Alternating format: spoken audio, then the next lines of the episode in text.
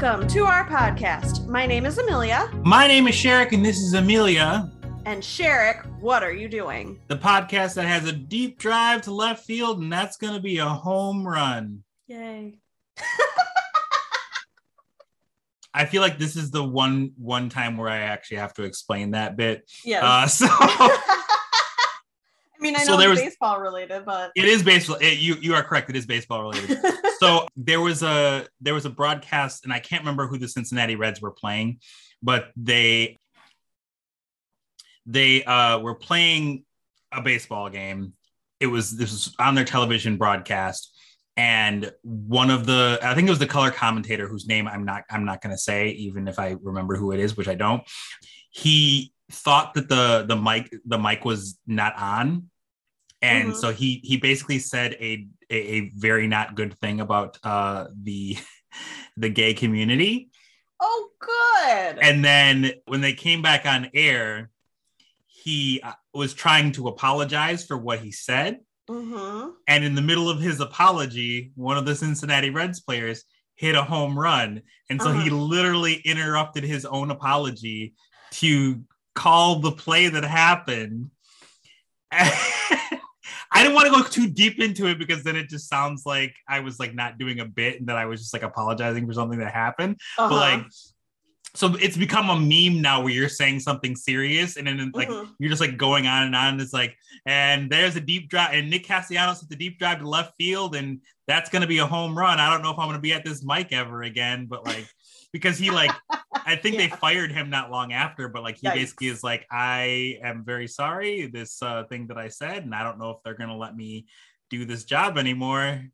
But in the middle of his apology, he just goes, and there's a deep drive. And like normally, because he's like the home team announcer, normally they get excited, but he's he's like saying that this thing happened in the Mhm. most somber voice because he's like, I fucked up.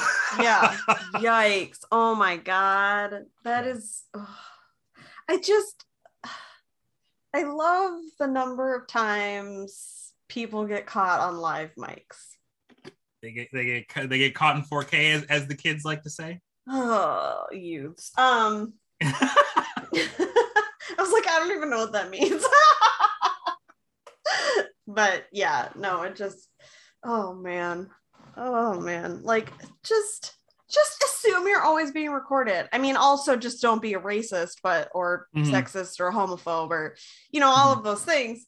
But you know, also don't Um, be stupid. to be quote unquote caught in 4K is like 4K is like a, a resolution, like a, a very high definition re- resolution Yeah. um, for screens, and so it's like you're you were caught like in the clearest resolution, like there's no way to refute it, you know. I see. Okay, that makes sense. like you like you were caught and everybody saw it. Like that's Yeah. kind of what it means. Right.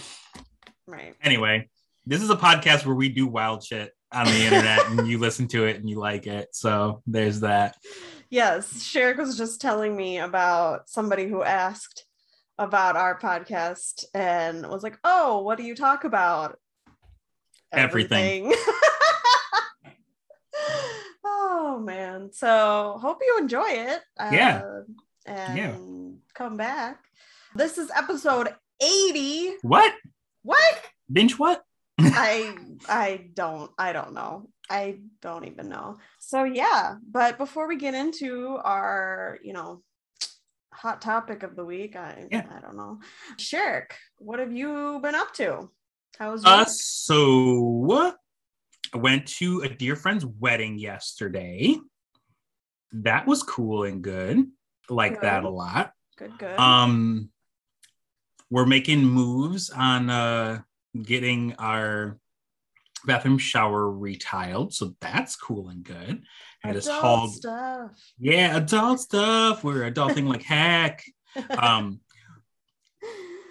okay, so I have to tell you this story. Yeah. So, uh, so sorry for those of y'all who don't care about HGTV level of like remodeling and shit, but I recently gotten into it because it's always been something that was ingrained in me. But like as a kid, I hated it because my guardians would like change the channel off of like Scooby Doo or whatever to watch like you know Divide by Design or whatever it was called, older HGTV shows.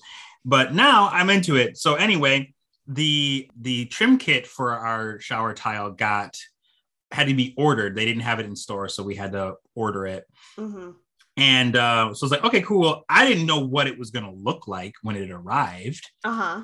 It was it. So when it arrived, it was in a like like a circular tube that is about a little bit past my wingspan. Oh wow. Okay. Tell me why, Amelia.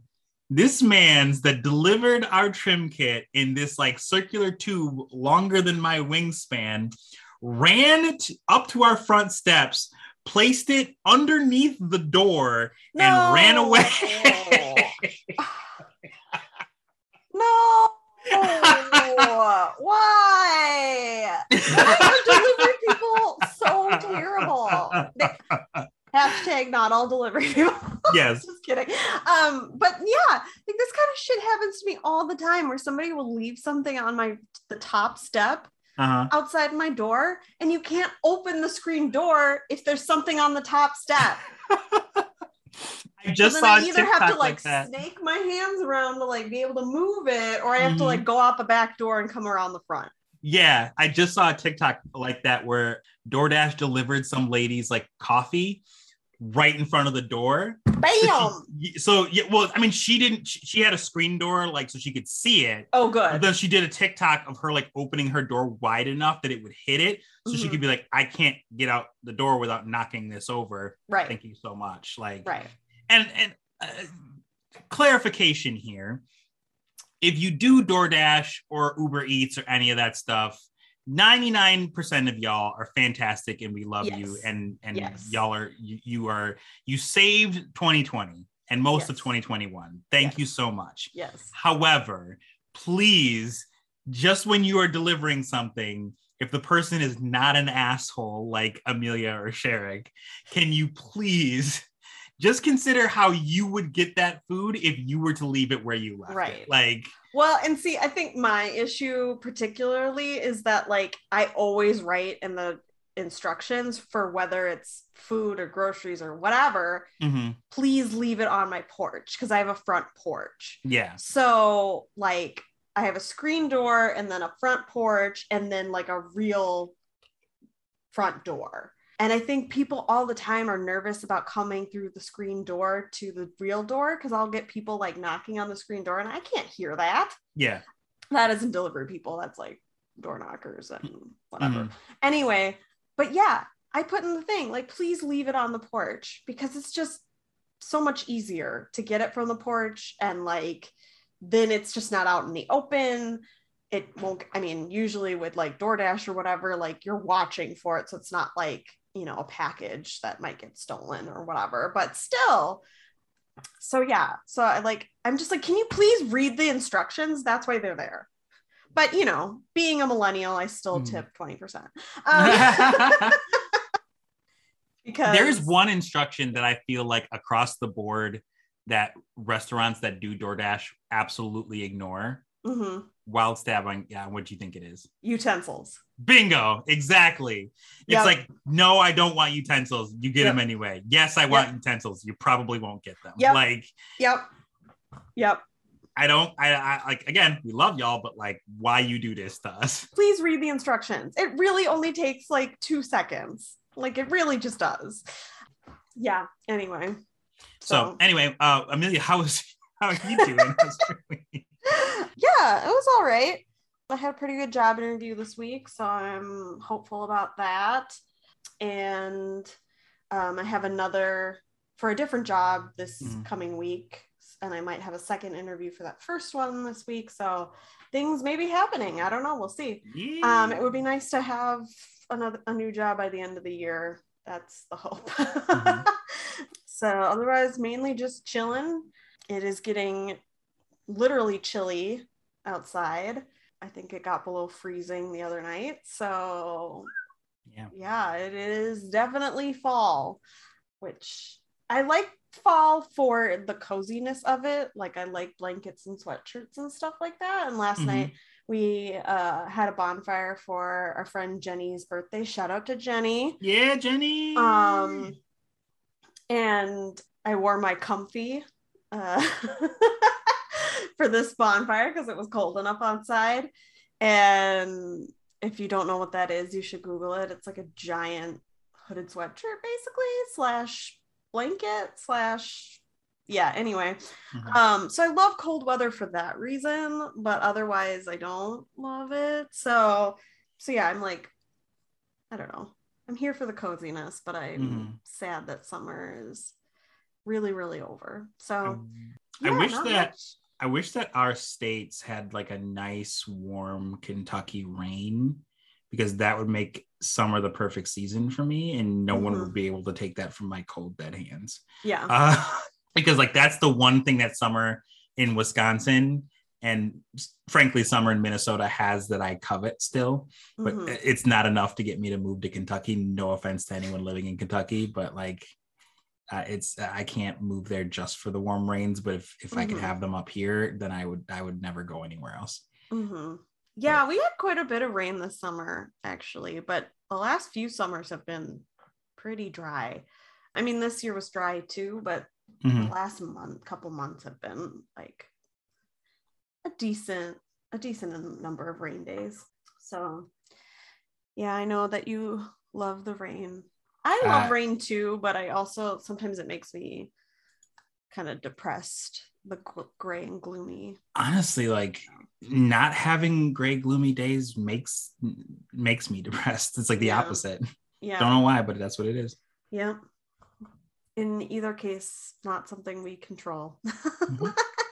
I guess. So yeah, otherwise, um, we're getting we're getting up to Halloween. This episode is coming out on the uh, October 29th. So almost almost Halloween. Yeah. Um, and I usually have a Halloween party. Mainly, it's an excuse to have a costume because I like dressing up in costume, which is hilarious because as a kid, I didn't ever like dressing up in costume. But Mhm. as an adult, now I'm like, oh, I want to be that and I want to be that. And it's mainly like characters from TV and stuff. But um, Telling you, Amelia, just get into cosplay, then you can do it whenever you want. I know. someday. Yeah, so that's exciting. That will be the day after this episode comes out, but I can't tell you what my costume is because I still want it to be a secret. But check our socials.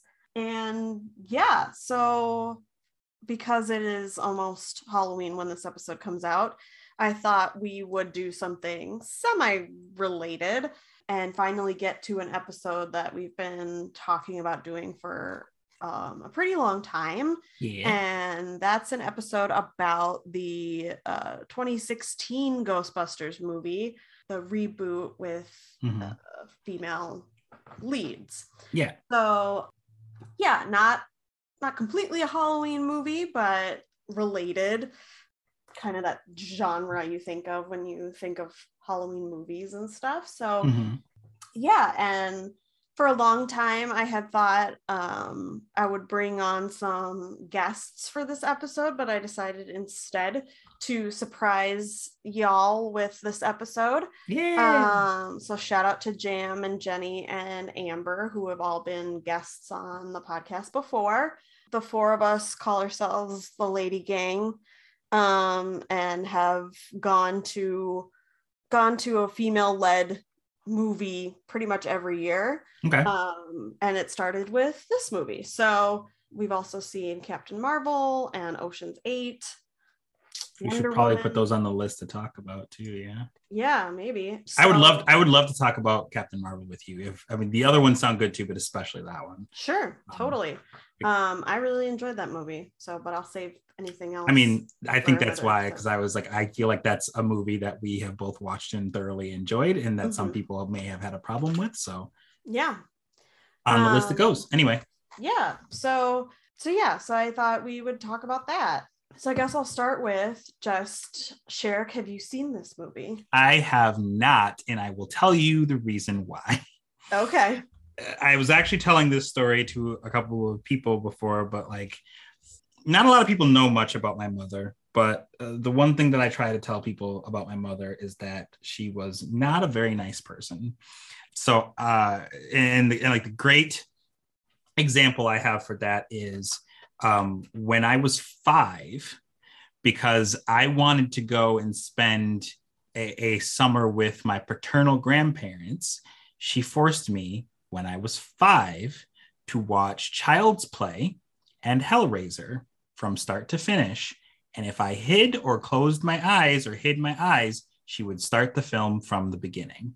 Oh my gosh. So I have a very kind of I wouldn't say a strict aversion, but I have a, like I have an incredible aversion to movies that are even somewhat horror themed.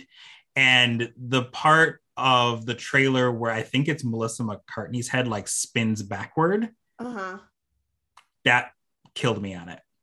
Gotcha. Killed me on it. I could not like so it so like it has nothing to do with like who's in the film. Uh, I never really watched any of the Ghostbusters films to begin with, but like Mhm. that part of the trailer like almost gave me nightmares and i was Mhm. like nope can't do it can't do it the like someone being possessed is usually a no-go for me so Gotcha. i remember i remember exactly where i was when i saw that trailer Mhm. and i i think we were at blues egg in in the area and someone had it on their phone and i was just like i had to Yep. like yep I was like nope gotta yeah. get this away from me please so Yeah. That have I, don't love that scene either, if I'm being Mm. honest. So Mhm. so I get it. Yeah. But all right. Well, that is helpful. So I will do sort of a rundown on the plot.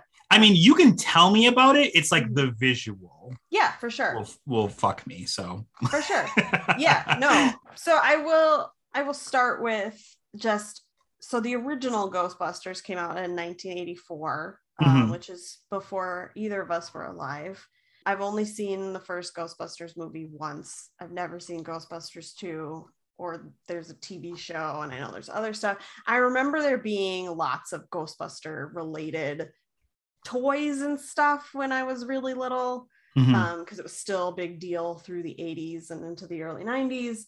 And from what I remember about the original movie is like it's it's funny, it's action. I would get I would say I and then I would also say that like and maybe it, when seeing it at the time the effects were maybe cool at the time but Yeah. it because I didn't see it until I was an adult I was like these effects are very 80s and not scary to me. And I'm not, so I'm not sure if they're supposed to be scary or Mhm. if they're not because it is more of a comedy yeah. um than it's supposed than it is supposed to be a horror movie. So um it's supposed to be more like a comedy action movie with some sci-fi supernatural elements obviously because it's ghosts. So and at the time that was a fairly new concept of like a movie that was kind of all of these genres. So yeah, so then in 2016, I believe a couple years before that, they announced like, oh, we're gonna do this reboot. We're calling it a reboot because it's not a sequel, it's not a continuation of the story at all. And but it'll be with uh, the four main cast will be all female. Now, this set off a huge storm of internet comments and issues. Uh, and so, If uh, for those of you at home, I'm shaking my head as Amelia is saying this. So I was going to start with that, I think, to talk a little bit about that because it was all before the movie even came out, even before a trailer came out, anything. There was tons of backlash to this movie and probably a pretty minor, like a minority of people felt this way, but they were very loud, as is the case often with things like that. So, one thing that I learned because I didn't pay that much attention at the time, I remember I remember hearing about like that there was backlash. Yeah. Um and that my my impression of the backlash was mainly like a don't ruin my childhood classic Mhm. by rebooting it, which was the case with a lot of like reboots and sequel series and stuff like that that was happening and still is happening. Yeah. um is that there's there's often a group that's just like don't ruin the original which i can understand. I can be very protective of the things that i really cared about as a child um and all of that stuff so i get it. But at the same time i'm like just because this new thing exists doesn't mean you have to watch it and like doesn't mean that you have to like participate in it Mhm. and it doesn't change what happened to the original so i don't like i don't really get that concept totally yeah. um i don't i don't get how it ruins it uh, so to, to kind of um quick jump in because I probably will, you know, have less to Mhm. say in this episode than I normally do. mhm, um, a similar situation has gone through now i'm going to use this other example but i will say that there were things like the like the um, recent controversy being that like superman's son mhm. was announced that he was going to be in a in a homosexual relationship and a lot of people got up in arms about that Mhm. uh, going back even further like they were there was an issue about there being a a uh, same-sex marriage in x-men which is like like the prime people missing the fucking mark because like of what x-men is about if you don't know it's like hey these people are mutants like outcasts from society so you can Mhm. draw a direct correlation to like minority and oppressed peoples and Mhm. so many like I apologize to those that feel triggered by this, but you probably should think about why you feel triggered by if I if you're hearing me say this, like those like those like white comic book fanboys that are like, no, that's not what that's not what X-Men are about. And it's like, my dude, come on. Like that's why you like liked x-men is because Mhm. you also feel like an outcast of society as a nerd which- but the the example I was going to throw up is uh is is they did a, a reboot of Power Rangers. Mhm. the film that came out i want to say 2017 and i was hype about it and they kind of they kind of played a little bit with certain characters so they used like like jason zach trini kimberly and billy as your five there Mhm. and then they had bryan cranston as zordon and bill hader as alpha 5 which i was like those are weird to me because this is like i want to say 2017 that was like was that that was that was like in the middle of breaking bad bryan cranston i feel like i'm not familiar with breaking bad like the timeline. end or possibly towards the end and like bill hader to me just doesn't seem like a goofy like like uh, like a, a goofy in a different way kind of like robot you know like okay bill hader to me is like saturday night live like Mhm. comedian and like Mhm. alpha 5 isn't really that but Okay. they also made a point to be like okay well zach is going to be an asian guy as opposed to a black guy where he where he was in the original series Mhm. um they made a point to be like i think it was like trini was bisexual which like Okay. they didn't really touch on in, in the in the original so i was like that's fine whatever it doesn't do anything Mhm. and they made they made it a point to be like billy is black and autistic okay so like nothing necessarily wrong with those choices from my personal standpoint Mhm. but there were a lot of people who saw that coupled with the like designs for the suits and the designs for the zords which are the big robots that they have Mhm. become the megazord they saw Mhm. that and they were like you're ruining power rangers blah blah blah blah blah and i was like hey hey you guys do you know who's who's fronting the money for this movie haim saban yeah the guy who brought power rangers to the us so maybe shut the fuck up a little bit like it's his franchise he can do what he wants with it like you know like Mhm. Mhm. and again he doesn't own them anymore, but like, the fuck, dudes. yeah and again it's like does that change the original power rangers series that you fell in love with when you were a kid no you can still go back and watch that and nothing about it has changed it's not like they retcon everything Right. I think my only my only thing on that is for me, like Power Rangers is still going. Like they're still doing Power Rangers to this day. Mhm. I've obviously fallen off, and if, you, if it's not obvious, uh, then I apologize for saying obviously, but like I've kind of fallen off the Power Rangers train, and so like a lot of my fandom is in the older content. Mhm. And so getting new content that is in line with the older storylines Mhm. appeals to me. yeah So when so like so I can see how some people because I did kind of I was kind of like, well, I kind of wish that they they Yeah. stuck a bit closer to the source material and they Yeah. didn't like but like I get why they wanted to do that, you Mhm. know. And they had some homages in there like they had they had the original actors for Tommy and Kimberly like as bystanders in, Mhm. bystanders in the crowd, you know Mhm. Mhm. um and they made a like uh they, they kind of did a cliffhanger of like Tommy is supposed to show up, but they didn't say if Tommy was male or female, and there was potentially going to be a female Tommy, which is Mm. like interesting to me. I was like, Mhm. oh, okay. Mhm. But, uh, but I think that I am kind of a bit of an, an anomaly in that, like, if you can give me what I can see as a decent reason for changing shit up, yes. then I'm more likely to Yes. buy it. But if it's just like we're changing this because we felt like it, I'm like, Mhm. eh. Yeah, no, Weird. totally. Same.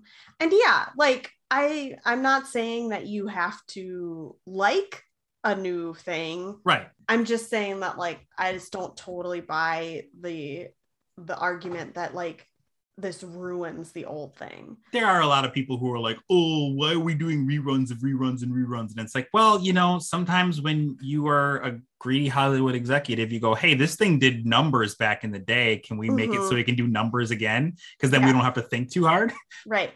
Yeah, and like that is legit. Like so I went and looked into this a little bit more to see more about the backlash cuz like like I said at the time all I really heard about the backlash is that like quote unquote a bunch of like m- male fanboys were annoyed that it was a female reboot Mhm. and like it was just painted in this like sexist picture which legit and we'll get into that yeah.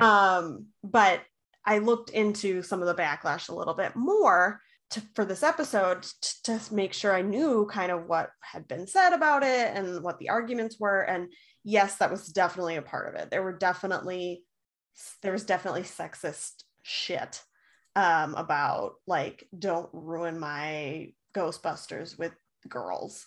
Mm-hmm. Um, and bs like that in particular. So eventually most of the like main cast of the original movie show up in like cameos throughout it. Like dan Aykroyd plays a cab driver at one point. Bill murray plays like this expert on the supernatural in a scene. Ernie hudson's there. I forgot oh as the as leslie jones's uncle at one point Mhm. um, and Sigourney Weaver's in a brief scene in the credits. Um, so like a lot of these people pop in, and Dan Aykroyd and um, I believe the director of the original movie signed on as producers of this movie. So like yeah. there was some buy-in from the original cast, the original creators, those kinds of things. But when they first announced it, Ernie Hudson had this to say about it. If it has nothing to do, well, so there was Ghostbusters 1 and 2 in the 80s, and Mhm. then there was talk of a Ghostbusters 3 that never happened. Yeah. And that's part of what people are pissed about is they're like, well, if you're going to do another Ghostbusters movie, why isn't it Ghostbusters 3? And that mainly has to do, from what I could tell, with Bill Murray saying, I don't want to do it. I don't ever want to do it again, which is funny because then he does a cameo in this movie. yeah. um, but yeah, so that was part of the backlash. But yeah, Ernie Hudson had this to say if it has nothing to do with the other two movies and it's all female, then why are you calling it Ghostbusters? I love females. I love that they go that way. And I hope that if they go that way, at least they'll be funny. And if they're not funny, at least hopefully it'll be sexy. Hmm. And I was like, that's gross. You're not wrong. is. um, that's gross. Uh, the simple fact that women are present and involved is enough to make some people mad, even if they don't explicitly say so. That wasn't his quote, but that's just another part that I read. And yeah, there's definitely sexist comments about it. And Ernie Hudson came around and actually was like, Oh, I saw it and it was good, or I read it and it was good. And so I decided I would do a cameo and whatever. Mhm. Um, but that was his original feeling about it. And I was like, Great, thanks. So like Um, not not exactly what we were hoping for, but it's it's probably better. It's probably more than what we were expecting, I guess. Mhm. Yeah, and then you know, there's there's like always this idea that goes around of like women aren't funny and all this shit, and like that's Y'all, I. I regret to inform you the funniest people that I am aware of on this planet today are all women or at, at the very least non-binary. Like because um because I like not to say that there aren't any funny dudes, because obviously we're not we're not pandering in extremes here, but like generally, I find like women and non-binary people way funnier than I do dudes because mostly it's it's about how like that they how how they need to be rescuing humor from women or, or whatever. Like anyway, we won't get into that. Yeah, I could say a lot about that, but Mhm. um I think anybody can be funny. So um and yeah, I think a lot of women are are hilarious. So so that's also bullshit that I hate uh about this. But yeah, so one of the things that I saw is that um if you some people might remember this, but it's kind of niche for those of us who are super into entertainment news. But back in like 2014, 15, 16, somewhere in there, Mhm. um, there was a Sony email hack um, and a bunch of emails from like the president of Sony Entertainment got like released to the public and all this stuff. And this got wrapped up into that as well because there were emails between the director of this film, Paul Feig, and the president of the company, basically saying that like this is a billion dollar idea and like all this stuff. And people were like, oh, so they're just making another Ghostbusters for a cash grab. And it's like, this is a franchise that has been around for almost 40 years. Mhm. And like, it was never going to win Academy Awards. It was never meant to be like whatever. Like, it's always been a cash grab. Like, right? Like, a lot of movies get made, most movies get made because they think that it's going to make money. So, like, why is that a bad thing? like, I just, I don't know. Like, I get it if it's like poor quality because they're like, oh, we'll just slap Ghostbusters' name on it and it'll make tons of money just because it has its name on it. Mhm. Um, but that that was not the point. The point was just like we have this really great idea and why not do it? Because like yes it'll be part of this franchise. That's a big deal and it's a good idea.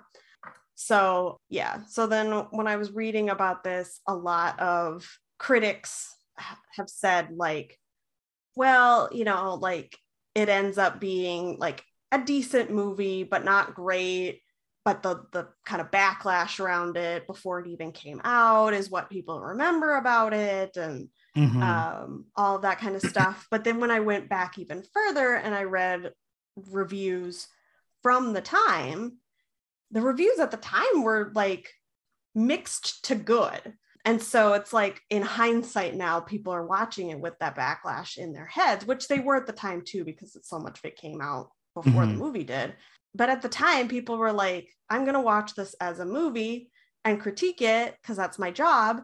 And it's actually pretty good so yeah so i thought that was funny as well but that's like one of those things where like it's one of the, it's one of the easily manipulable manipulatable things i can't say that word where they're just like okay well we don't want this thing to do well so we'll this is one of the ways that we can get out in front of it is mhm, by being like oh we're going to create a huge backlash about it Yep. so that when you when the movie comes out or when someone goes hey i'm going to go see the new ghostbusters movie Mm-hmm. the response from the person that they're talking to is going to go oh i heard that that actually sucked because this that and the other reason. Yeah. And then the other person goes oh maybe i shouldn't see it then. And then they don't buy tickets Mhm. for it you know? So like right.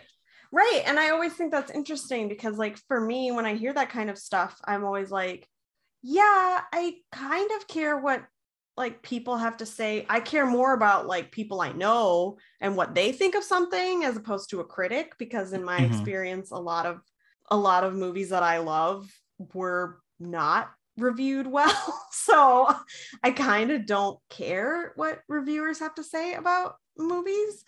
And that for me a lot of it is like yeah this could suck but i want to find out for myself yeah um and so that was a lot for me about the backlash at the time is that i was like okay they're gonna make this all female ghostbusters which i love female led movies and there are not Mhm. enough of them Yeah. um and that you know we put so much pressure on those kinds of movies when they're headlined by all female or all people of color or whatever it is we put so much pressure on that movie that if that movie doesn't succeed we're like well you can't do any more movies like that basically yeah it's Yeah. it's so fucky that they're just like well you see we did the all female ghostbusters and it sucked so clearly people don't want movies with women in them and it's like yeah or maybe the script wasn't good yeah or maybe it's like, like, or maybe y'all were this particular movie isn't great whatever Mhm. it is. I personally think that this movie is hilarious and amazing, but we'll get there. Yeah, I wasn't trying to make a commentary on the movie, but I'm just saying Yeah. like people will will put Yeah. uh, right. reasoning to be like, oh well, you Mhm. know the the new blah blah movie came out and it Mhm. actually sucked because uh equality was a part of it and it's like or maybe like the script was just garbage or maybe they just Right. didn't get the right cast and the Right. chemistry was off or maybe like right. they just didn't have the budget to do the cool thing that they were trying to do so they did it in a Mhm. discount way and it didn't work so like maybe don't blame it on this like overt thing to like push your agenda and realize that there's more that meets the eye transformers that that is listed in there you know like Right. And because of it, I feel like they've created this whole like you have to like okay, I like that there are movies being made with more female casts, more people mm-hmm. of color, but because of that, I feel obligated to go to all of these movies to show that like people do want to see these types of movies even if I don't care as much that like I'm, I'm trying to think of some examples of movies that I just was like, whatever about, but I was like, I should go see that because I want to show that I care about Mhm. these types of movies.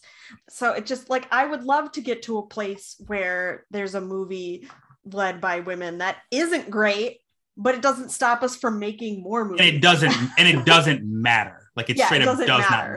not matter Um, Here- here's a here's a quick example that like is outside of the realm of film so like uh, as you and some podcasters that have listened to like uh, previous episodes know, I haven't really been watching WWE lately um, Mhm. because I have uh, tremendous beef with them. yeah. However, recently they made one of my favorite wrestlers their one of their top champions. Oh, okay. Name is Big E Mhm. um, and he won the title like a, just about a month ago. And the second that I heard about it, I immediately went to shop.wwe.com and bought his shirt Mhm. because I was like, this is not going to become a thing where they can go, see, this is why we can't have guys like Big E be Mhm. champion because they don't pull the ratings or they don't move the merch or whatever. And I was like, I do not generally want to give WWE my money, but Mhm. for Biggie, I will do it. Like, Mhm. you know, like because he deserves that. And if his, I don't want them looking back, you know, five, ten years down the line and being like, see, this is why we shouldn't have made him champion because it didn't do what we wanted it to do. Right. It's like, Right. and it's like, you know, so it's it's one of those things where when you were talking about supporting things, it's like sometimes you have to support things so that people get stuff that they want and deserve yeah. For you know sure. it's like even if you're not necessarily like into it it's like Mhm. it, it may be a good thing to just be like you know give be like all right well i'll support wwe but for big e specifically not Mhm. for really any other reason like i don't really i still don't really watch their weekly product i'll read results here and there but like that's mostly because like in the age of 2021 when this podcast is coming out ratings are uh, don't matter as much Mhm. Like TV ratings don't matter as much. And I'm also not watching their when I was watching their product, I wasn't watching it on a television. I was using the Spectrum app. So like Mhm. I don't know how they calculate ratings for that, but like, Mhm. you know, anyway. yeah so the biggest thing i think with this especially for me besides the fact that like a lot of this was sexism um, Mhm. there was also a lot of racism in this with Mhm. um, i know that leslie jones for a period of time left twitter because Yeah. of just so much racist shit being thrown at her for being in this movie before it even came out Mhm. but that's like again that's the one of the things that really bugs me about it is that like there was definitely a group of people that somehow coordinated enough whether they actually did or not to make negative statements about this movie before it even came out and one thing that i found out is that um, the attacks to this movie before it came out had such a big impact that the uh, website Rotten Tomatoes updated its policy around audience scores to Mhm. prevent trolls from artificially deflating scores before a movie's release date. I don't know how that works, but like, I don't know if they like don't accept reviews as like easily as they used to before a movie came out or what. Mhm. But I thought that was super interesting that it, Yeah. it was such a big deal that I mean, because Rotten Tomatoes is a pretty big website. Yes. Um, it's like maybe the biggest website on reviewing movies. Yeah, and I like I found another quote in another article that was like the reboot isn't great, which is too bad. It's also not terrible, but that's not the point. The point is that there's no way of knowing as much until it actually hits theaters. Mhm. The fact that so many people freaked out simply because it, it it exists is astonishing. And then yeah, like I found some reviews from the time that were like, this is a great movie. And then I'm gonna kind of finish up this this section with with this other thing I found um, in the Hollywood Reporter that the 1984 version, the original, is considered a classic. The sequel has has its fans. It's not as good as the first one to a lot of people, but it still has fans. And that the all female 2016 Ghostbusters received a fresh 74% on Rotten Tomatoes, Okay. higher than Ghostbusters 2. So it's like, you assholes put so much shit on this movie and didn't go and it didn't make a lot of money, but yet when people rated it, they rated it high enough that it got a 74%. So, Mhm. Yeah, like yes, you kind of succeeded because it didn't make a ton of money and it didn't Yeah. make enough money to do a sequel, even though it was clearly set up to have a sequel. But like people still like it. And this film critic said, I think it's a really entertaining movie that was doomed simply because it wasn't the film a certain very loud percentage of the audience wanted. And it's like that is just the A loud. It's a loud minority. a loud minority kept it from becoming uh the movie it maybe deserved to be because I personally think it's a really great movie. and so do a lot of people. Mhm. And like there were pictures of girls dressed as Ghostbusters who were like so excited to see someone like them leading And- this movie. and that that means way more than a lot of people give it credit for. Mhm, Like that means so much to you know like mhm, there was a, a thing that I saw, I want to say sometime last year, and this is sort of adjacent, but please come along on this journey with me anyway. mhm. Um, about how it was someone that was dressed as it was a lady that was dressed as a stormtrooper for Halloween. This is well before cosplay was coming out. okay. So it's like, like I- and at least if it was out, it wasn't like a mainstream thing like it is now. Mhm. So like this is like when Star Wars came came out in like the 70s or whatever yeah. uh, and they were pointing out that like there was no official pattern there was no like the only way to like get movie accurate details was to sit in the movie theater and do and like sketch it out or like study it again and again and again and again and again like you'd have Yeah. to see the movie like probably several times because it's like if, if a detail went by you you can't hit rewind in the movie theater in the 70s like it's not happening Nope. you know, and it was- VCRs yet. Right, exactly. So it's like, but uh, that just made me think about that particular thing. But but it's so important that representation be around so that you can have those kinds of things, and it always makes me a little wild in in in the head when I will see somebody do art of like like there's there's a there's a thing in, in some art circles called blacktober Mhm. where they'll draw some characters as if they were black, which like it's not necessarily black washing because it's not like they're just like just tone shifting Ariel or whatever, but they're Mhm. drawing like what Ariel would look like if she were a black woman. Mhm. And there's a lot of like comments that are always like, but she's not black though, or oh my god, you've ruined this character and this and that Mhm. and the other thing. And it's like Mhm. representation is is important so like sure one day i would love it so that we wouldn't have to do this situation where we have black blacktober but until we have until we have our own characters that are enough in the movies and this is why black panther was so like despite how you feel about it as a film in and of itself this is why Mhm. black panther was like so successful is because it was like this is a black superhero film Yep. that's good and it was created with a black star the director was black it's got marvel's backing going in here Yep. like we are going to show out for that and it's like Mhm. well, well can we do white panther no, No. motherfucker you can't you got superman guess what? Every other Marvel movie is White Panther. right basically you got you got all these motherfuckers that are standing around standing around here Yeah. that you can that you have as your example. You got captain Mhm. america well you had captain america. We have him now. Haha bitch! Uh, uh, but you had thor yeah you had iron man you got spider-man. Not Yeah. so much anymore. We have spider-man now too a little bit. Uh, but but the point being is that there's like there's white superheroes standing all around you right. you right. know so like you can't like uh, or in this case you have decades of stuff you have decades of stuff that it's ghostbusters with your dudes Yep. let the ladies have something and just shut the fuck up Right. Well, and it's to me too is like this idea of like, well, if it's all female led, then I can't relate to it. And it's like, do you know how many fucking movies about white men that I have to relate to because there aren't enough about women? So, like, shut the fuck up. Because guess what? If I can relate to that whiny white boy in that movie, you can relate to this woman. Because guess what?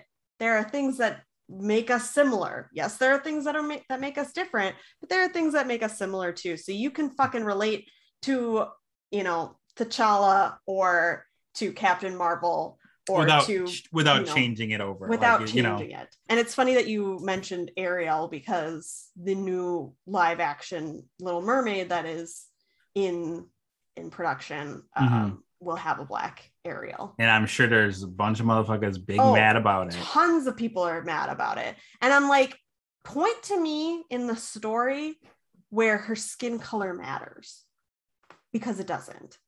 There are other movies that it does matter. There are other stories where it does matter one way or the other or whatever.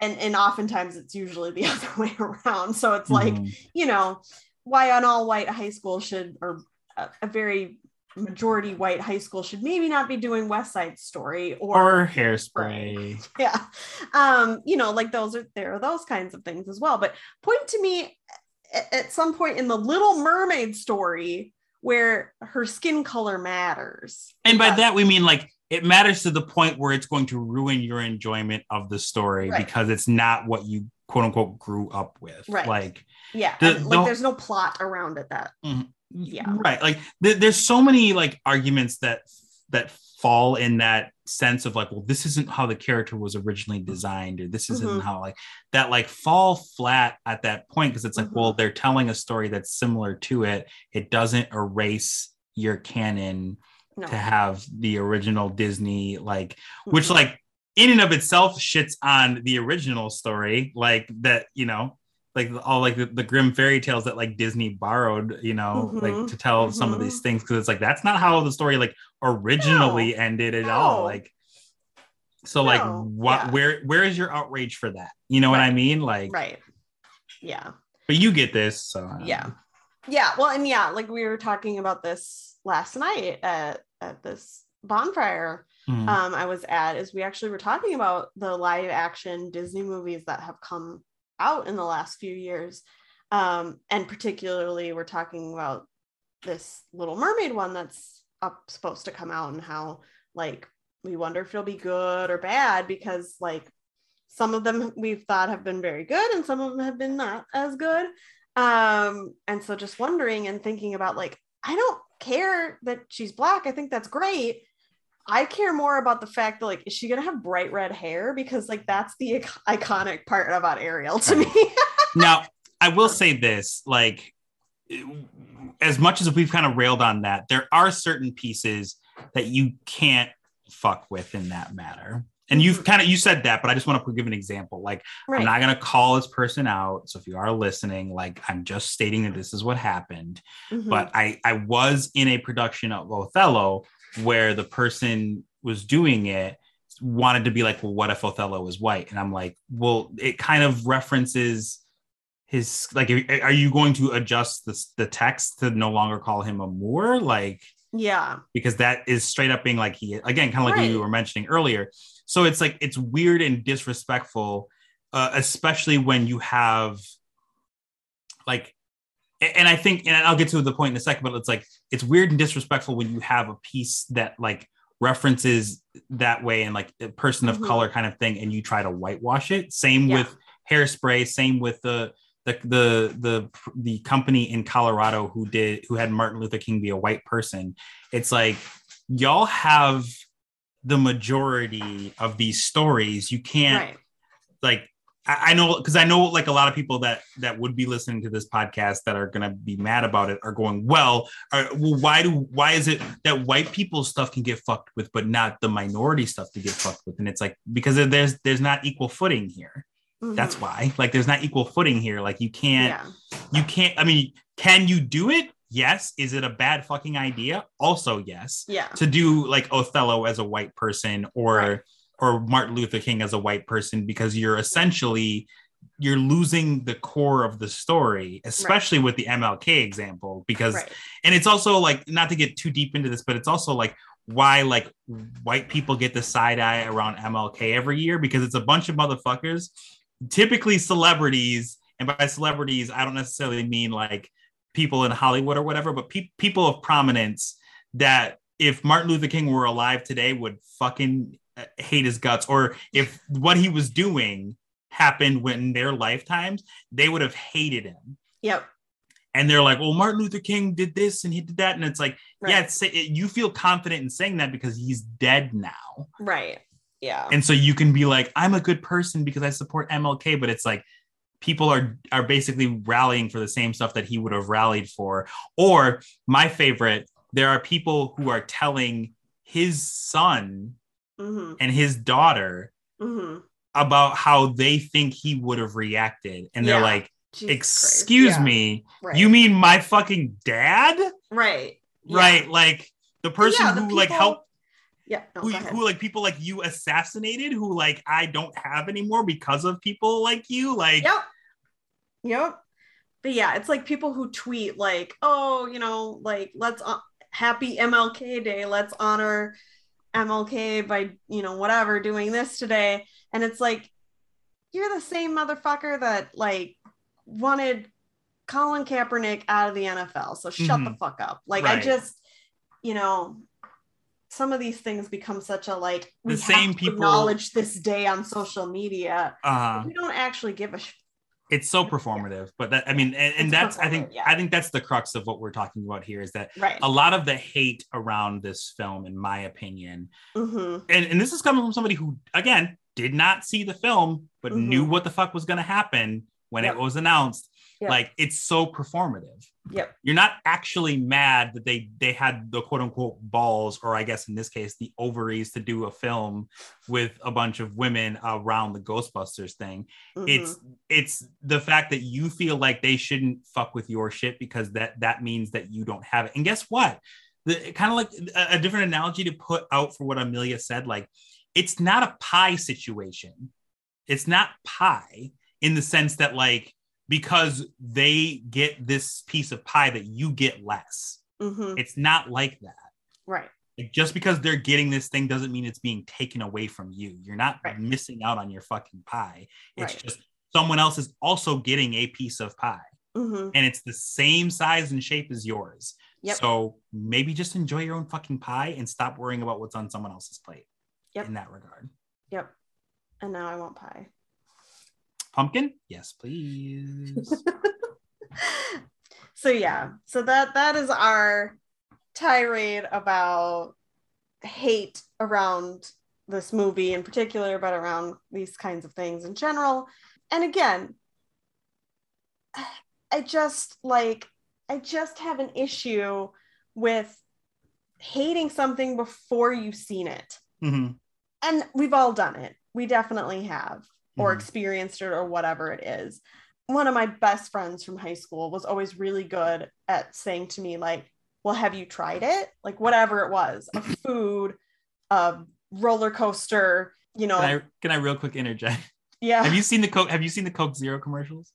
um, I don't think so. Okay, so the Coke Zero commercials are essentially what you're talking about.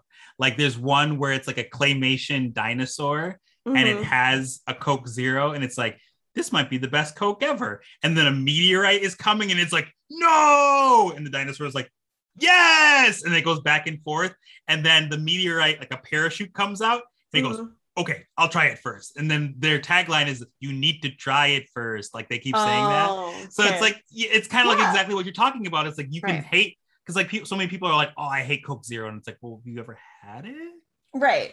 Yeah. Or not? Like, Right. So yeah, so that I mean to me that's one of the things about this movie is I'm like, can you just fucking watch it before you make a judgment call on it? But yeah. So but getting to the movie a little bit, I will give you kind of a an overall synopsis. I had planned to rewatch it for this episode, but I didn't, so I'm going off of memory here. Mhm. Um, and I've seen special. it a few times, but it's been at least a year. So yeah, probably about a year actually. So yeah, but essentially the the plot of this movie is that so the, the main cast is Kristen Wiig, Melissa McCarthy, Kate McKinnon, Le- Mhm. and Leslie Jones. And when the movie starts, uh, Kristen Wiig is a professor at Columbia. But then when they find out that she has written a book with Melissa McCarthy's character many, many years ago about ghosts and like how they believe ghosts are real and stuff, she gets fired from Columbia. Um, and she finds out that this book is being sold on Amazon, and she's like, it's not supposed to be out there in the world anymore. So she goes to find her old friend Abby, who's played by Melissa McCarthy, who is working for some made up community college with Kate McKinnon's character, Holtzman. She finds them there and is like, What the hell? We got rid of this book. What's going on? And she's like, I need the money, basically. And it's selling decently on Amazon or whatever. So I put it on there. And she's like, No, you need to take it down. I lost my job and all this stuff.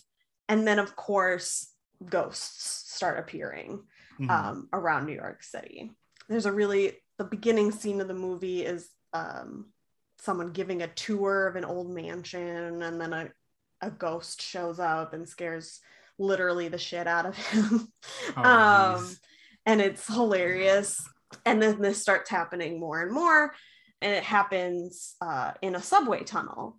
And Okay. that's where we meet Leslie Jones's character, Patty. She is a MTA worker, um, Metro mm, Metropolitan Transit Authority. That's what I was gonna guess. It's who runs the subway and buses and stuff in New York City. She sits in a booth and you know like answers questions for people and takes their their change and whatever. But as they show, most people get their tickets from a machine now and just like run it through. So most Mhm. people don't need her. And she's like very knowledgeable and very friendly and helpful, but doesn't have a lot to do, basically. and yeah, so she so so the the four of them all come together basically because of these ghosts around town and because Melissa McCarthy and uh, Kate McKinnon's characters have designed a way to contain a ghost. So so they're able to do that with this one at this mansion and then that becomes a much bigger thing and they get Patty involved who's the MTA worker because she knows a lot about the history of New York and so like can help them with locations and understanding the subway and and stuff like that. And so then they become the ghostbusters. And there are lots of running jokes in it and gags. There are a lot like i said there's cameos from a lot of the originals in the Mhm. movie. Let's see what else. There's also like a ton of like easter eggs and inside jokes and stuff like that Which, as I understand it, is kind of par for the course for Ghostbusters. So Right. Yeah. And it's like, again, it's supposed to be a comedy, and it is. It's really funny. But what Hmm. I will say is that the effects are pretty good. So they can be a little bit scary. And I'm not somebody who really likes horror movies that much. So I. I didn't really think about it going in because it's advertised as an action comedy, basically. mhm. Um, and it didn't bother me that much, but there were definitely a couple of points where it was like, oh wow, okay. Um, but but all four women give like such a great performance. Chris Hemsworth plays their their receptionist, and he is the fucking dumbest person alive.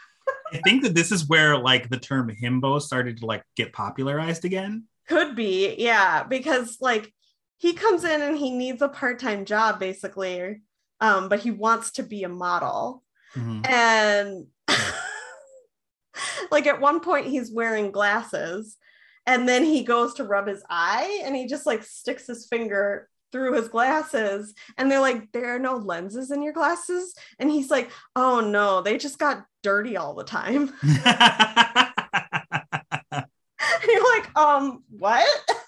Um and then at one point like during his interview they ask him to like step like step out of the room or whatever except it's one room so that they can like talk about like should we hire him or not? And he's like the only person that applied pretty much. Mhm. um and kristen wiig's character loves him. She like Okay. thinks he's so attractive.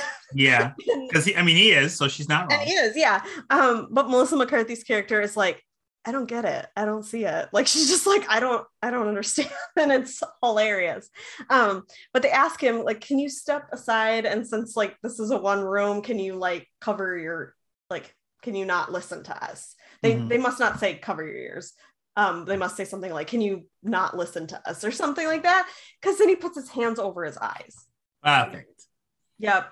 Yeah. Um, and then like at one point later, he holds up to like pictures of himself modeling, like a headshot kind of a thing. And in one of them, he's holding a a, a saxophone. He's not playing it, he's just holding it. Okay. Um, I can't remember what the other one is. And he just says, like, which one of these makes me look more like a doctor? You're shirtless holding an instrument. I'm supposed to think you're a doctor? Like, I don't, I don't understand. Like, he's I just love it. so stupid. And at the end of the movie, there's a point where like he misses some big part of the action. Mhm. They're like, Where did you go? And he's like, Oh, I went to the deli and got a sandwich. It's just like completely oblivious. Um, and they hire him mainly to answer the phone, and he like doesn't know how to answer the phone. Like he just, yeah, he's just a complete moron, but he's so funny. And and I think it's just like people were like, why, why is he in this? Why is he doing this? And he, I think he was just like, I just want to like fuck around. Like I just want to be in a movie to fuck around, basically, because like, you know, I just came off doing Thor, which is like takes months and is like very physical and is a lot. And it's just like, I just want to do something easy for a little bit, which like fair. That's fair. Um, have you gotten a chance to see Thor Ragnarok at all? Yes. Okay. Because I think that like a lot of people forgot or didn't know that Chris Hemsworth had the the comedy chops because Yeah. if you haven't seen Thor Ragnarok, which like full disclosure, I technically haven't, but I have. Like Mhm. I've seen enough of the scenes like Yeah. via the internet to like know what's going on. And I've also read the Mhm. Wikipedia article, et cetera, et cetera. Like Mhm. to know like he's very funny in that film. Mhm. And it, it really kind of takes Thor out of that, like, I am just like a superhero hunk, and that is all that I am. And Mhm. because because like not to not to shit on like uh Chris Evans as Captain America, but like there's a couple of times where Captain America gets to be funny in the MCU, like Mhm. it's like the, the the the stage that he's in. Uh and by Captain America, I mean Chris Evans, not Anthony Mackie. Um but like generally like he's like the I'm the hero kid from Brooklyn who's will do whatever it takes to win, but I'm Mhm. not I'm but not and not not whatever it takes in the sense that like he'll like do dirty down low things, but like Yeah. he'll he will fight even against insurmountable odds. so they Captain had to give- America is very earnest and Yes. very like serious. It serious right. to an extent. Yeah. Yeah. So like they had to give like Chris uh, Chris Hemsworth something a little different to do so Mhm. that it, it Mhm. felt like you weren't just getting like same situation. Right. Yeah, and I think too, like I'd have to look at the timeline, but I think Ragnarok came out after this movie, Ghostbusters. Mm-hmm. So I think like that was sort of like being in Ghostbusters was one of his ways of being like, I'm also funny. Mhm. Like, let's not forget that I'm also funny because I can do a variety of things. Yeah. Um, and he can, and he's hilarious, and I love him in this movie. They're all hilarious in this movie. I I mean, I think that's the part about it that that I love the most. And it is what makes that movie so much fun and why as a group the four of us in the lady gang like have said like oh we love this movie and we quote from it all the time and Mm-hmm. And all that kind of stuff because now that i'm like trying to tell you the plot of the movie i'm like i don't actually remember the entire one. It's okay. but yeah basically i mean yeah basically they just like are trying to catch these ghosts um at one point they're called to um to a rock concert because the venue has been invaded by a ghost um and they're trying to find it and this is like one of the funniest like one of the most quoted parts of it for me is there's a part where they're like in the basement of this concert venue and Leslie Jones is like peeks into a room that's just full of naked mannequins Uh huh. and she just looks at it and goes room full of nightmares and walks away. and so like I literally say that all the time I'm like just something happens and I'm like room full of nightmares um and and yeah and like the mayor gets involved and like is trying to like hush this up and be like there isn't a ghost problem in our in our city and like you know i like So I'm trying to run for re-election and like you know the usual somebody trying to deny what's happening.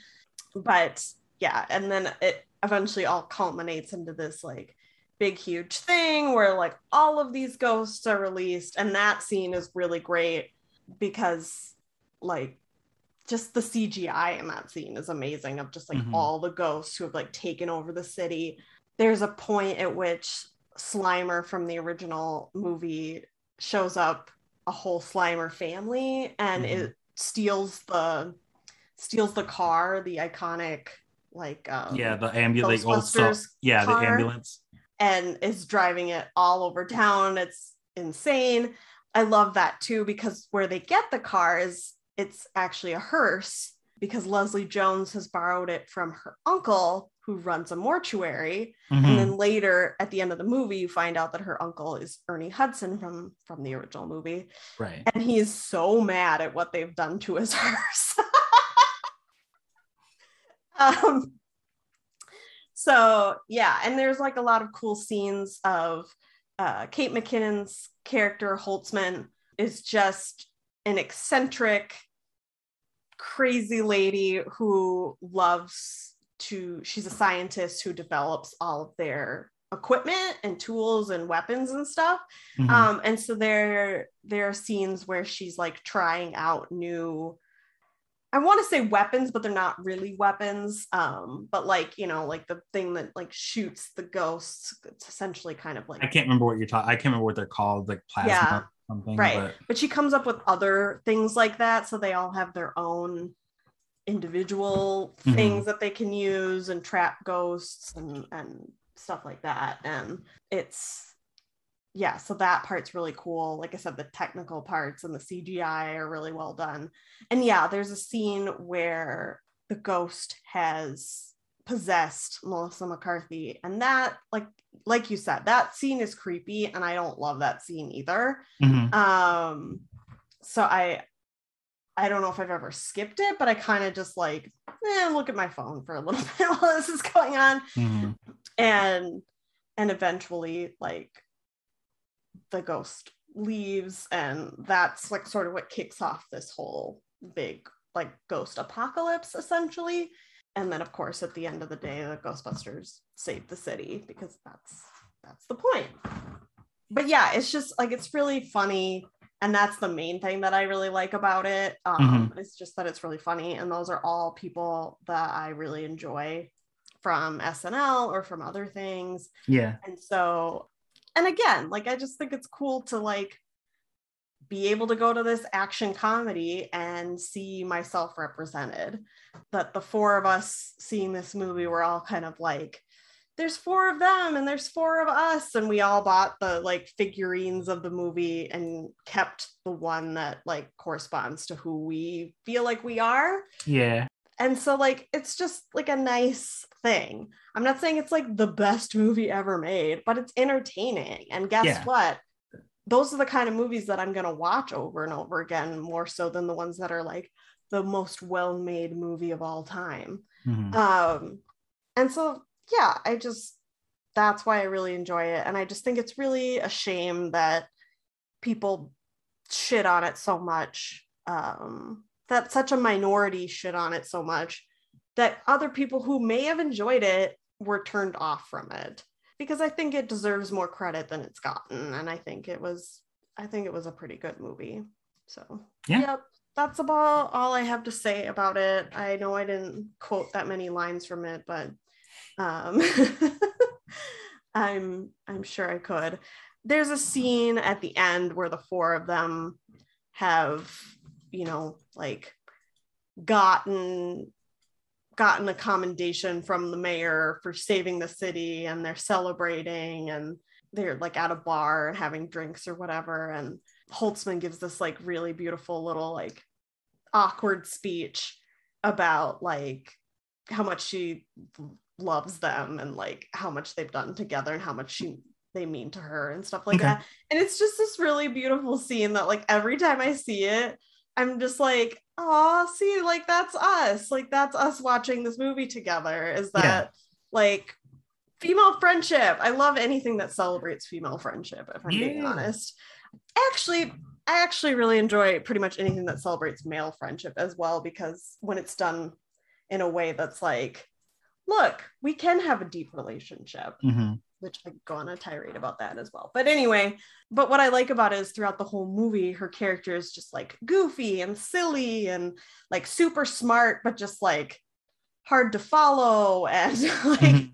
just so eccentric and whatever. And so for her to like come out at the end and like have this very like heartfelt thing that she's trying to say, and she does it in such a like awkward like, and I just uh, like I love you guys. Like it's just it's just very heartwarming and sweet and Mhm. they're all just like oh um and then at the end of the movie they've gotten enough money to rent the old firehouse that's used in the original movie okay. point where they're looking for an office space and this realtor takes them to that and they're they're like oh this is perfect this is so great how much is it and then she explains that it's like 25,000 a month or some shit You're like, no nope nope nope Never mind. Yeah, and they end up with their offices um, above a Chinese restaurant, which earlier in the movie they had gotten delivery from. Mhm. And Melissa McCarthy goes on a, a rant to the delivery guy about how like she gets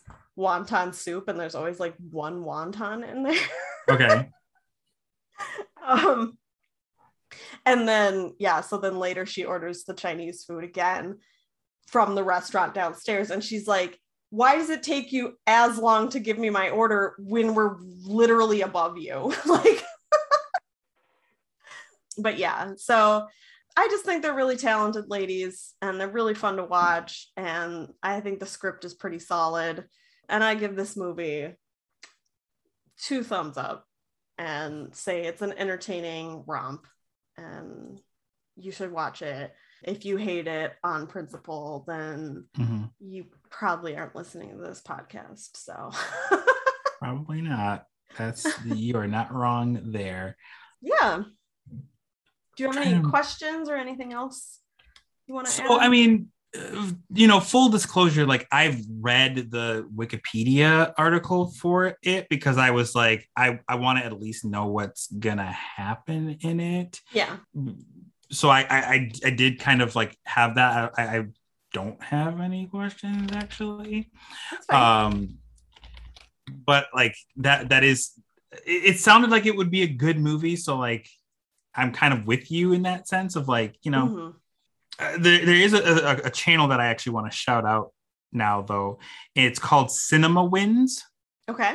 like cinema being film and then wins it's all one word or if you Mhm. type in if you type in the phrase everything great about in you on youtube um chances are high that you will get uh, a video from there Mhm. and their motto is essentially because liking things is more fun than not liking things and it Mhm. started as a channel that was kind of just like hitting out because there are a lot of critical channels on the internet Mhm, uh, on YouTube specifically, and there mhm, is one. There is a channel called Cinema Sins, mm, which okay. basically is like this is what this is. This is the thing that sucks about movies and this that, and the other thing. Mhm, Um, and like I watched a Cinema Sins video just apropos of nothing. Like, you know me, I try not to be like a negative person, so like I was probably doomed to dislike this channel anyway.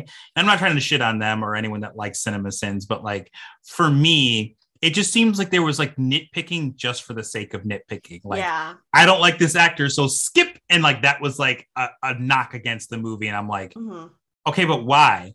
Whereas Right. like with cinema wins, they'll be like, oh, here's this thing that you never considered, and this person worked with this person, and this is like a callback to the original movie when Mhm. this happened, and that's really cool. Ding, and I'm like, I love that Yeah. because like I didn't know who like I or they'll be like this, they'll be like this composer mhm, is fantastic, and this scene has th- th- this scene has this this score song by and this, the name of the the song in this score is this, which is like a perfect correlation to what's happening. And I'm like, mhm. oh, see, I didn't know that. yeah. And it's Oh, I it's love bring- that kind of stuff. yeah, it's someone bringing like even movies that are quote unquote bad. For instance, like the Black Widow film that came out earlier this year people Mhm, were like, well, that was kind of like a weird situation because the Scarlett Johansson controversy and like also it wasn't a great film.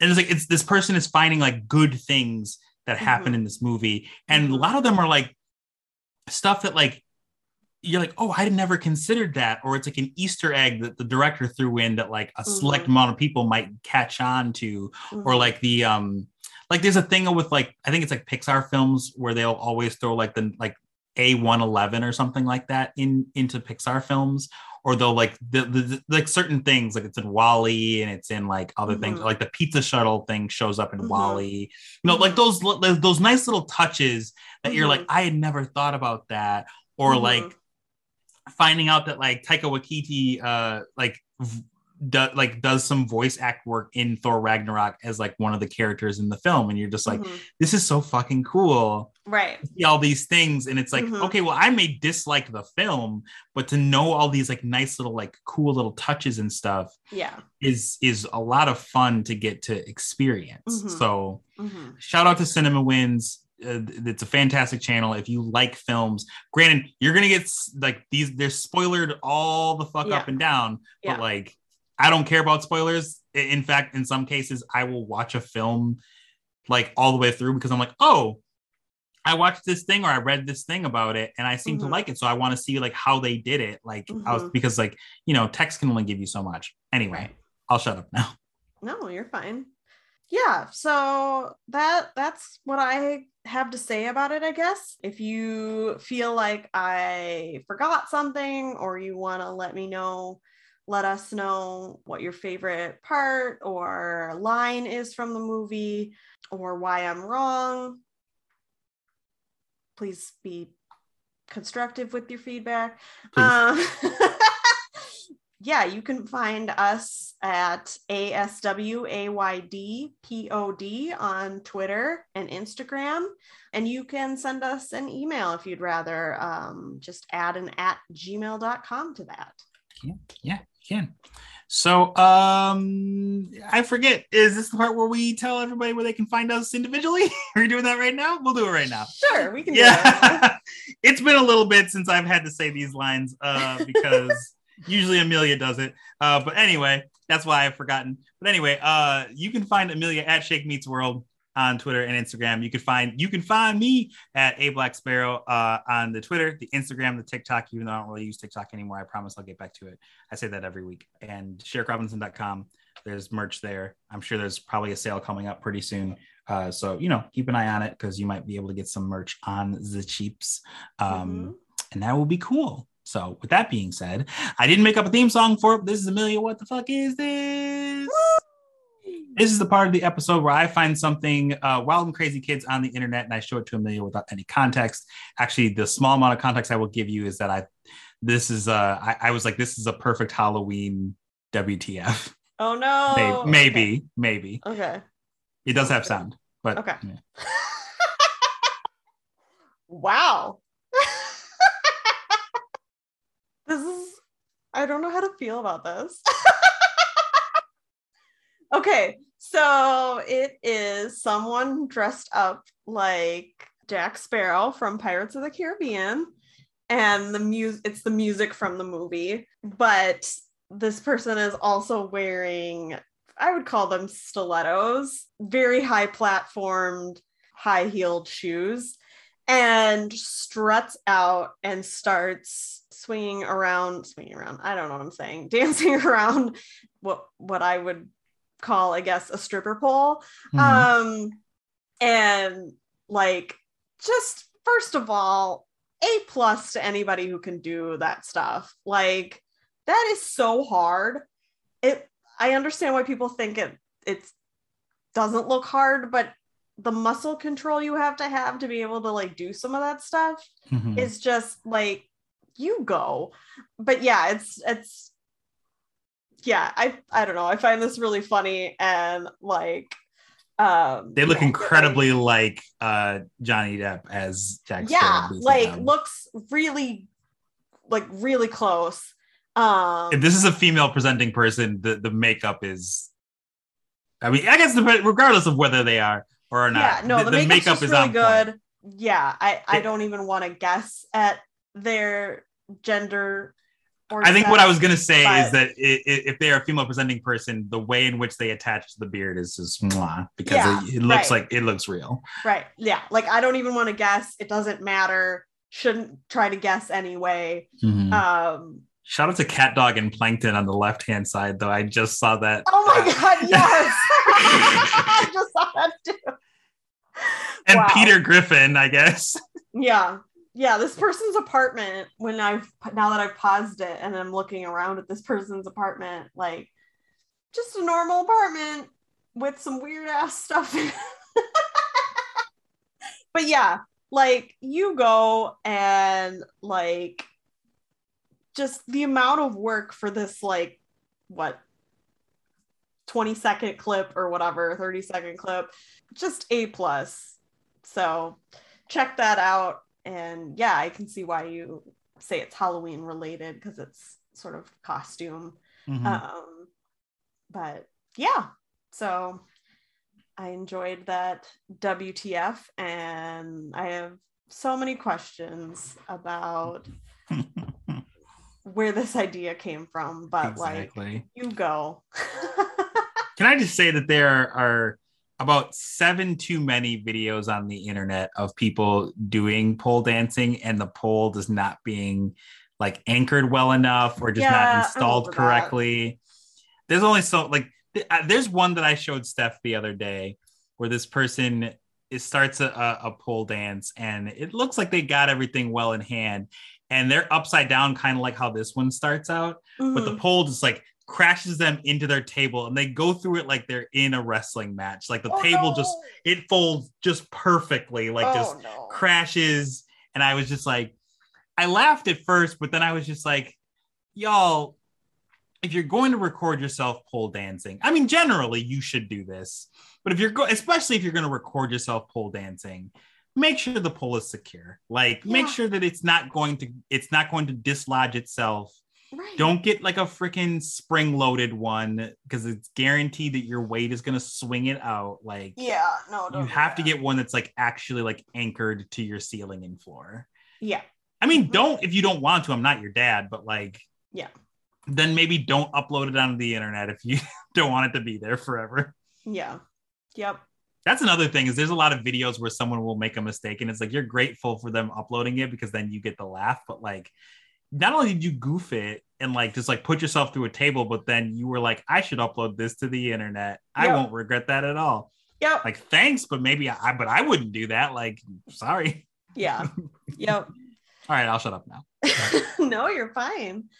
Yeah, well, we've talked for quite a while about this. So uh hopefully you have enjoyed it. And like I said, you you know where to find us. So Mhm. yeah, I guess with that, have a very happy Halloween. And Yes. I've been Amelia. i've been Sherrick, and sometimes you're like you're with your girlfriend and you're gonna go look for a house and you go in there's only one person there and he's just like hey i'll take you to this place far away that has houses that like, look all the exact same and you're like okay cool i'll get in my car and i'll follow you and you go there and then then all of a sudden the houses look exactly like the houses that, that were in the, the real estate office. And then the guy shows you around the house and it looks like it's fully furnished. And you're like, this is a really good deal. I mean, in this economy, a fully furnished house gotta be like real expensive. And he's like, yeah, it's no big deal. And he takes you to the backyard and he shows you the backyard and it's like a little bit too Americana. And then you realize that he's left and then you're like, okay, cool, we should leave. And then you realize that you can't leave. And then someone drops off a box and you're like, what's in this box? And then you find out the, the box is like shrimp. And then you're like, okay, well, I guess I'll eat this shrimp, even though like for some reason we can't leave and then you know the shrimp doesn't taste like anything and then there's another box and the box has a baby in it and it's like hey take care of this baby or die. And you're like i want to go home. And so you try to go home but you can't go home because every time you try and leave it takes you back to the exact same house. And so you have to raise this kid, and the kid is like a bullfrog somehow because it has like throat sacs, and you're like, what the hell is happening here? And the kid watches like fractals on TV, and then he grows up in like a really, really quick span of time. And then like you decide you're just gonna try and dig your way out, and then you just try and dig your way out. And then the kid like goes through routine, you go through the same routine every day, and you can't find anybody because you're just the only people there, and then you end up getting sick, and then you die, and then your wife dies. However, they take care of the kid, and then the kid gets a gas can that was apparently someplace and he drives back to the city and then he takes over for the other guy that was in the real estate office. The end. Bye. Bye.